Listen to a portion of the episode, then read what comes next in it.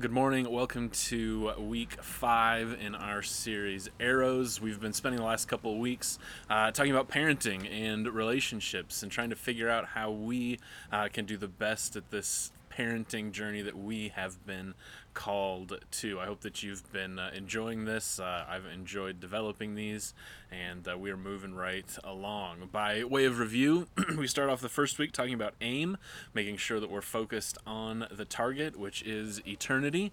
And then, of course, we talked about the two R's rhythm, the pace at which we run, and of course, release, that the arrows are designed to fly, to hit the target on their own. Last week, we talked about opposition, that there's real forces forces that are really opposing us, and we have to be uh, against those things and make plans for that. Today we're on W, which, after reviewing all of that, perhaps you haven't picked up on it yet, but I'll spell it out for you, right? Parenting takes work.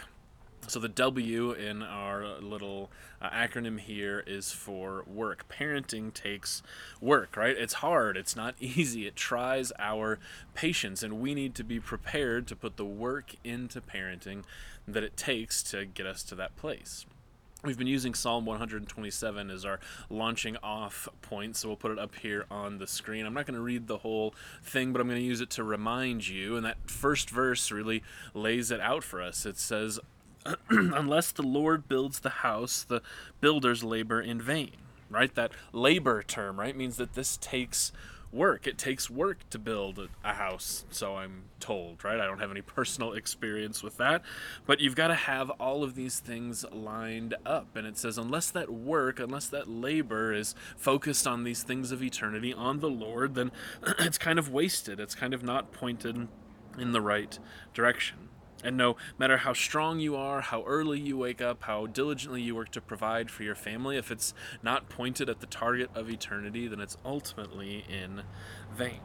Now, we can even take this idea of of parenting taking work one step further. We can say that relationships of any kind all take some kind of work right? Any type of meaningful relationship, be it with your children, your spouse, a friend, a childhood friend, a coworker, all of these relationships take some amount of effort to maintain a friendship, to maintain a relationship. You've got to make a concerted effort to, first of all, be present in each other's lives, right? Not just expecting them to come to you. We've talked about playing tennis in the past, that being friends takes lobbing it back and forth across the net. You've got to make time and space for relationships. And number two, you've got to have some level of gut level honesty in any type of meaningful relationship.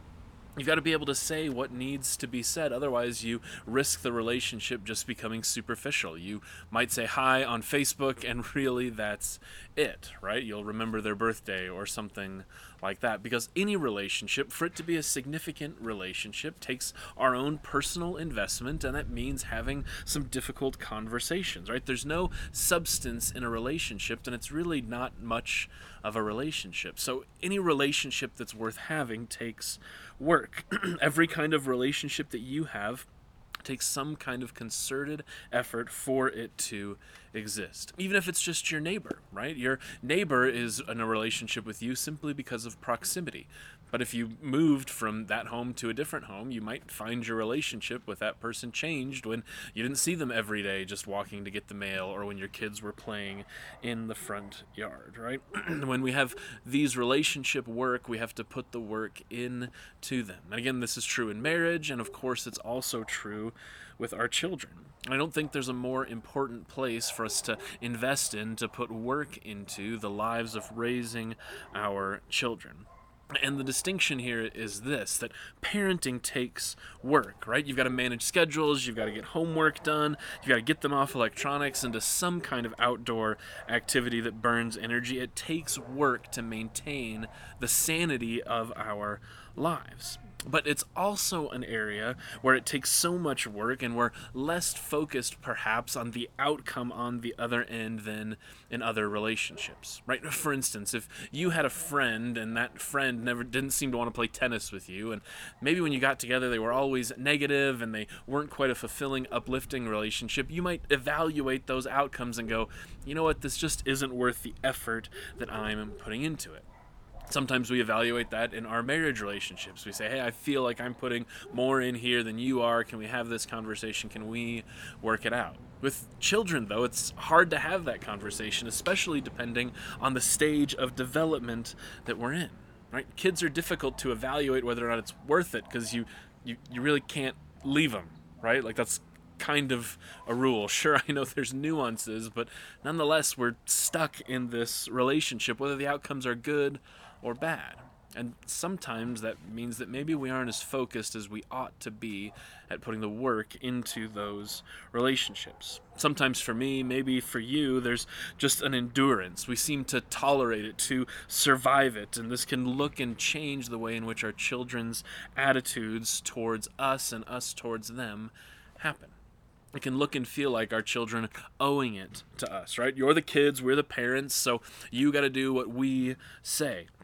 But when we devolve to that level of relationship, we make it a dictatorship where we stop trying to form them as human beings, we stop orienting them to the target, and we become overly focused on perhaps other areas of our own lives. Selfishly, we're devoted to work or to hobbies or other relationships. And if we are living with tiny humans with which we don't have a relationship, that can make an already stressful environment even more stressful, and tense and ultimately destructive.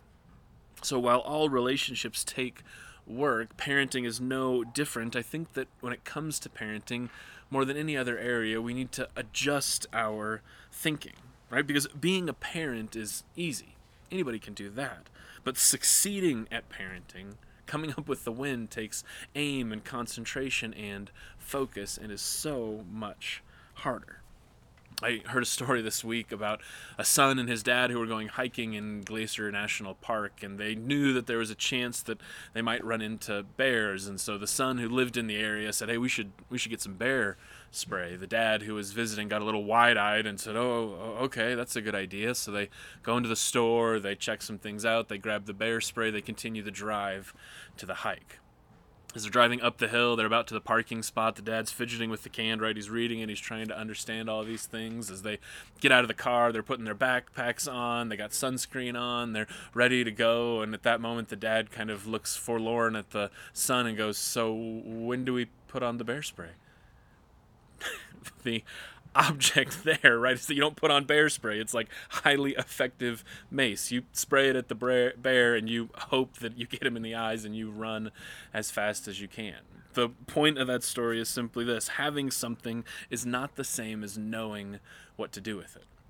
Just because you have the bear spray doesn't mean you know and understand how to apply it. Just because you have relationships may not mean that you know how to cultivate and tender those relationships. You can be married and have a spouse, but have no clue how to exist in that relationship.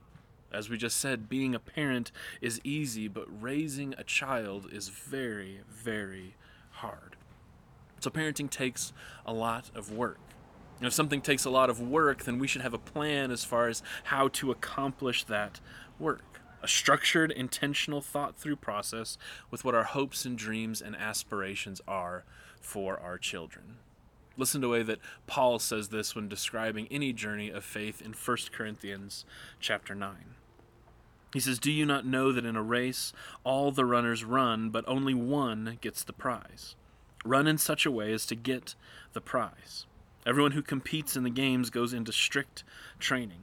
They do it to get a crown that will not last, but we do it to get a crown that will last forever. Therefore, I do not run like someone running aimlessly. I do not fight like a boxer beating the air.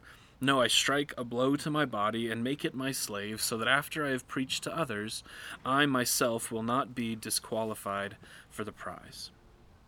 Look, in the race of life, some people are just loping along, right? They're just hoping to finish. But we have the opportunity to create and to work out a plan that helps our kids win the race that God has set out for them. And, and this is important, right? It's it's their race. They're the ones who are running it, but we have the divine privilege, the audacity, the invitation to be their coach for the journey. It's their race. God has a call for their life. We're just stewards and shepherds of the arrows that God has entrusted to us, but we have the ability to help them achieve their best in the race, to teach them good training habits, to help them, as Paul said, not run aimlessly or to beat the air, but to focus on the plan and path that God might have for them this means that we can't mess that up that order right? Sometimes we forget that they're in the game and we're not. We like to live vicariously through their experiences sign them up for all the activities and hopes and dreams that we didn't have as a child but the point is that we're preparing them for their race. We're their coach, their encouragement. We're in their corner, and we must help coach them to win the race, which is the ultimate prize of eternity, right? Not just to get stronger, not just to run aimlessly, right? If we're coaching them to do bicep curls to win a foot race, we're probably off base. Proverbs 22 6 says it this way start children off on the way they should go, and even when they're old, they will not turn from it. If you've been in church a while, you may know the King James word there, which is train up, right? There's training to do. We have the opportunity to orient our kids on a path and on a direction in front of them right? So, what good is it for us if we train them up to do things that maybe aren't as eternally significant as other things? What good is it if they get the scholarship but they haven't learned how to treat people with respect? What good is it if they get straight A's and pass the ACT, but they don't have, but they haven't learned the ability to care for and love the people around them? What good is it to raise smart kids who make a ton of money but have no idea how to manage it. Jesus might say it this way What good would it be for someone to gain the whole world and yet forfeit their soul? So, in this grand narrative that we're weaving together, we recognize that we have an aim. Right? There's a target, there's an eternity, there's a release to come. We want them to hit the target. We've set the rhythm and pace for our lives, and we're in a battle with a real enemy. And all of those lead us to face the reality, and if you haven't felt it already, that this parenting thing is really hard. And being an effective, healthy parent who raises healthy, smart, contributing human beings to society will not happen on its own. And while I feel like we've beaten this idea of intentionality to death in this series, when it comes to the work that it takes to invest in our children, I think there are a couple unique battle plans that, that we need to invest the work in, that we need to have objectives for, that we need to be coaching them on, that we need to put our shoulder into, make a concerted effort, because they're the places where our parenting worlds carry the most weight.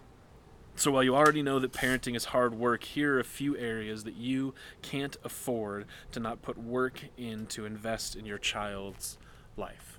The first is this life skills. Right? Simple enough, but there are basic needs that need to be invested into your children. Things that you're probably already doing and you can invite them to participate in with you. These can look like chores or projects, right? Just being part of the family is that we work for objectives that we're trying to achieve together. So, Saturday, we're doing a landscaping project. I need your help picking weeds and picking up rocks. Cool. Do I get more allowance for it? No. You get to experience it, right? Because you're a part of the family, and this is just what it takes to be a part of our family. Now, speaking personally, I'm a little bit weak in this area of my life. I don't have a ton of life skills. My dad grew up on a farm and he's pretty handy, but he worked very hard so that he wouldn't have to fix things himself, right? He made sure that he wouldn't have to do all the farm chores when he got older and that me, his child, wouldn't either. But the downside of that is that when I got married and the water heater blew up at midnight, I didn't have a whole lot of life skills to contribute. I called somebody and then I went back to bed, right? Because I hadn't learned some of those skills, right? It doesn't work in life. So the better off that we can set our kids up with some of these life skills, the better we'll prepare them for the multifaceted, multivaried life that's ahead of them. Now, I'm not saying you have to be an expert in home projects or the mom who can cook or sew or do anything, but there are things that you do know that you can pass on. And the hope would be that we don't do that accidentally or hopefully, but someday, but we do it right now, that we do it on purpose. So, create a bucket list for your kids to learn before they reach certain age and mile markers. What do they need to know before their 10th birthday? What can they or should they know how to do? Clean a toilet, mow the yard, do their own laundry. How about before they get a cell phone? What types of things do they need to know how to do before we entrust them with a multi hundred dollar cell phone device, right? Before they get a car, they better know how to put gas in it, how to jump a car, how to at least check the oil. Right? I'm not saying there's an exhaustive list, but I'm saying you can make a list of practical life skills that as your kids age into certain mile markers, you can intentionally develop and coach those life skills within your child even if that means watching a YouTube video together so you're both learning how to tackle a problem, right? There's no shame in that.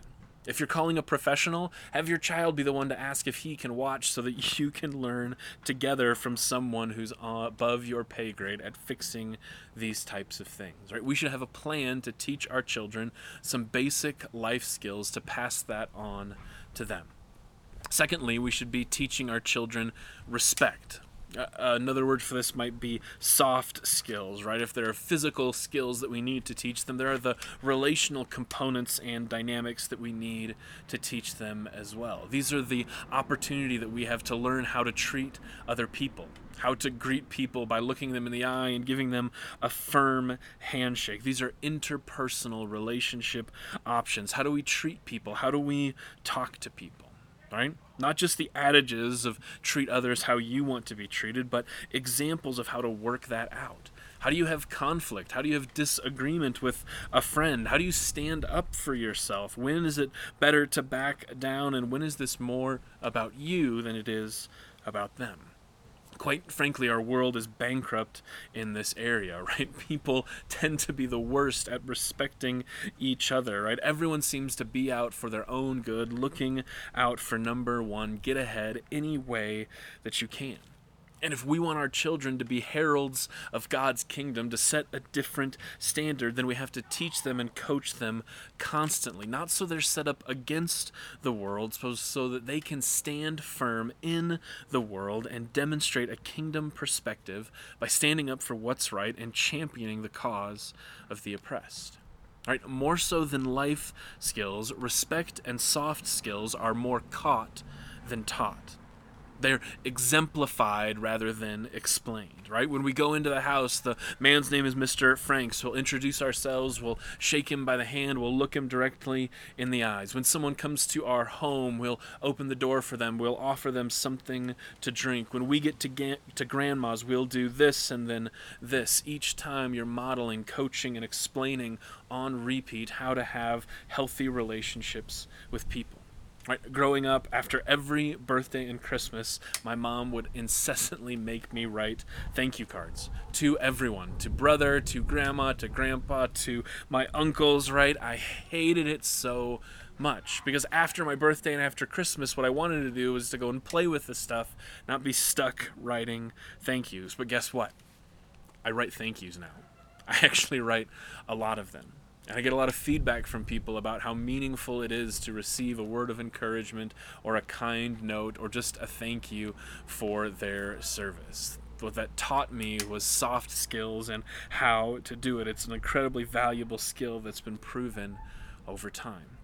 So, in our house, we talk a lot about how God created us to love people and how when we interact with people that we should be the face of God to them. So, when someone treats us badly, how do we respond in the way that God might respond? We're always hoping for the best for the other person, and we're here to help them experience God through whatever actions we can take whether that's a smile or a welcoming environment or even having a hard conversation about how their actions made us feel.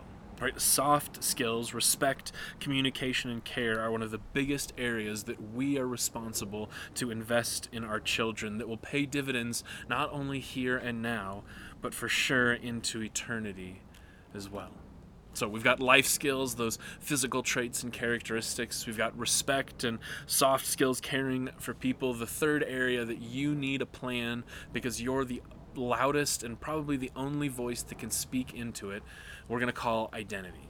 Maybe you like the term self respect better, but we're going to create a plan, a safe space for our children to explore who they are, who God made them to be, to fail, and then to ask hard questions, and hopefully to receive truth implanted into the core of who they are by us as their parents. Right? We're living in a world that is continually becoming out of sync with the values espoused in Scripture that we would never dream of things that are appropriate in today's day and age that are being introduced into our children's lives as absolutely completely normal right through cell phones and the internet and the continual progress of life's biggest issues are being pushed down further and further into childhood Right? Consequently, our children are dealing with identity issues that their minds and bodies are not equipped to deal with they're asking questions that 20 year olds ask, but they're asking it at 12 and 10 and 8. And I'm not saying this to incite fear or to make us circle the wagons, but to recognize that we need a plan for shoring up the God given identity of our children, for investing truth and sound teaching into the fabric of their lives at an early age right? It used to be that you could take a coming of age trip at 16 or 18 and that would be enough to spark the flame for adulthood for your kids. That's no longer true. We need to be taking smaller trips at smaller ages, having the opportunity to invest at earlier and earlier ages so that when they approach these difficult circumstances in life, they have the bedrock of a relationship and a foundation with you as their parent. This takes creating space for difficult conversations, a safe space where nothing is off limits, where you're leading even in the conversation to teach them what's safe to ask and what's safe to process. We've said that this is hard for anyone to do, but this is especially difficult in the digital age and especially on issues that kids don't want to talk to their parents about. Relationships, sexuality, race, worldviews, these critical conversations are already happening in the lives of our children. They hear it on the news, they hear it in our dinner conversations, they talk about it with their friends, and if we don't have a plan to talk to them about these incredibly sensitive issues, then someone else will have those conversations with them. And if we haven't made space for it, that will be our fault you need a plan to invest in their identity, to have these critical conversations that change and grow your child. Whether that starts as daddy daughter dates or mom and son coffee dates, up to texting protocol, right? If they're in a situation where they need help, they know that they can text or call you and ask you a certain phrase. I heard of one family this week who the code for a serious conversation is asking dad for a beer on the back deck.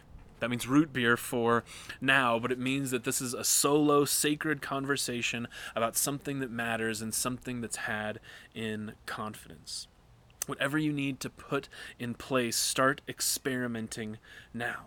But you have to find space to pour into their lives truth and godly heritage, to shore up their identity in Christ at an early age, and to let them hear those things from you you absolutely don't have to have all the answers. You just have to be willing to listen and journey with them to discover what God has for them together. Speaking of which, if you don't have a prayer list for your child, why not? the most foundational thing that you can give them is advocating for them before God and begging for God to give you wisdom and insight about how to raise them in the fear and admonition of the Lord which leads to the last critical area that you simply must have a plan for in your child's life. You must have a plan for faith. No easy way of putting this. Parents, you are the spiritual leaders for your children. They will learn nothing about the kingdom of God that you don't teach them or set up for them to learn. And while Sunday school at church is great and we love it, your personal faith will have the greatest impact on the faith that is present in their lives. Because even if you have perfect Sunday morning attendance, 52 weeks out of a year, and you have the opportunity that you make sure they're in Sunday school every single week. That's 52 hours a year that they get to hear the message of the gospel. Compare that to the 8,760 hours in one year. Those 50 hours might be a great opportunity to start a conversation, but they're nowhere near the amount of time that you have invested. Parents, if you want faith to be a meaningful part of your children's lives, if eternity is in fact your aim for them, you must have a plan that exists in your home and not just at church. This is actually our whole philosophy on kids' ministry here that we can't be the primary spiritual voice in your child's lives, but that we can equip you to be that voice. So I know it's been a couple months, but think back to that packet of papers that your kids always have when they go home. At least one or two of those sheets is for you as their parents so that you know the conversations that they were having and there's daily talking points for you to follow through with them as far as what the Sunday school lesson was, right? And parents, even during COVID, we've got your back with this. Each week you have access to lessons and songs and take home questions uploaded for you and customized by age on our website. It's www.porch.church forward slash kids just forward slash kids. You can find every single week. There's new content. You can go back in time, get reviewed a little bit, but there's tremendous resources there to equip you to be the primary spiritual voice in your child's life. And it doesn't have to be complicated. It's one question over dinner. It's one video a week. It's one opportunity for you to set aside a focused time to talk to your child about matters of faith. We've also compiled a, a list of parenting books for you. There's an Amazon link that is going to be on that kids page as well. So if you want to read more, become equipped more, maybe you want to follow through some age appropriate parenting guides, we've got all of those linked for you at the website as well. Perhaps you have a specific question about something that you're facing right now in your life and you'd like a godly perspective on how to parent your kids through that. Head over to parentcue.org. Right? This is a website that's part of our curriculum. It has blogs and posts and resources on every subject, from friends to first dates, from puberty to pottying. So if you haven't checked out the Parent Cue webpage, in addition to the Parent Cue app, you should do that. Now, right? Like, pause, go do it, save it in your bookmarks. I'm dead serious. The point is that we know that parenting is a lot of work we know it's daunting and that there's no manual and nobody really told us how to do this. And especially when we talk about our spiritual life, many of us aren't confident in our own spiritual knowledge or practice, let alone trying to teach that to someone else. Which means that unfortunately we don't lead well in this area. Just like I don't know that much around my house, and I'm less likely to let my son follow me around and watch me fail and struggle and watch 10 YouTube videos for fixing something than if, than if I were more confident in it. And I get that. It's hard to be a parent and to lead in this area of faith. But perhaps the best parenting advice for raising up children who know and serve God is to make sure that they see faith as a priority in your life. They should catch you reading your Bible. They should catch you praying over them, praying before dinner, having spiritually significant conversations. Meditation and fasting should be observed by them. Look, our kids can't grow our faith beyond our own, which means part of our battle plan for their faith must be raising our own as well. Parenting takes a lot of work, so much work. And to complete that work, we need a plan, an action. We need steps to take. We need to reframe the work that it takes away from us and view it instead as an opportunity to invest ourselves into the future of our children. Right? Financially, we all know the phrase we want to make our money work for us, right? So we invest it so that one day we can retire and not have to work. It's the difference between investing money in a future hope and dream versus spending it on what's at our fingertips right now. This week, I want to empower you to reframe your time with your kids. That they don't take time and work and energy from you, but you are investing in them for their future.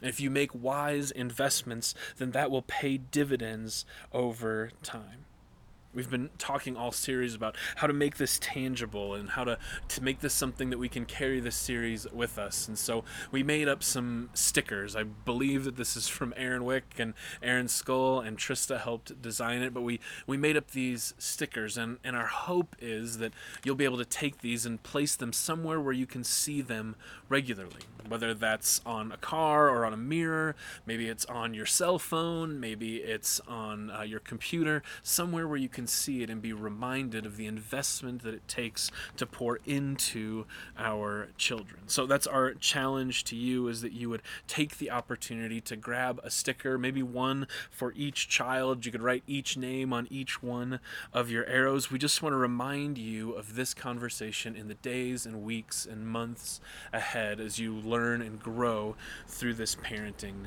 journey. So, if you're at the church building this morning, you can pick one up before you leave, or a couple. If you didn't come to church this morning, then you learned your lesson, didn't you?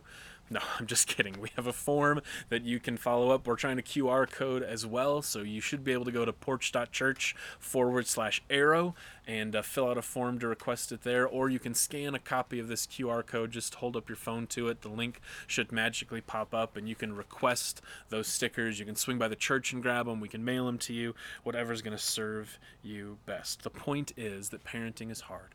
We want to be the loudest voice encouraging you in your plan and in your journey with raising your kids. We know it takes work, and we want to encourage you to put in that hard work, to keep it on the forefront, to continue doing your best, and to know that the Lord has equipped you for this task and for this call.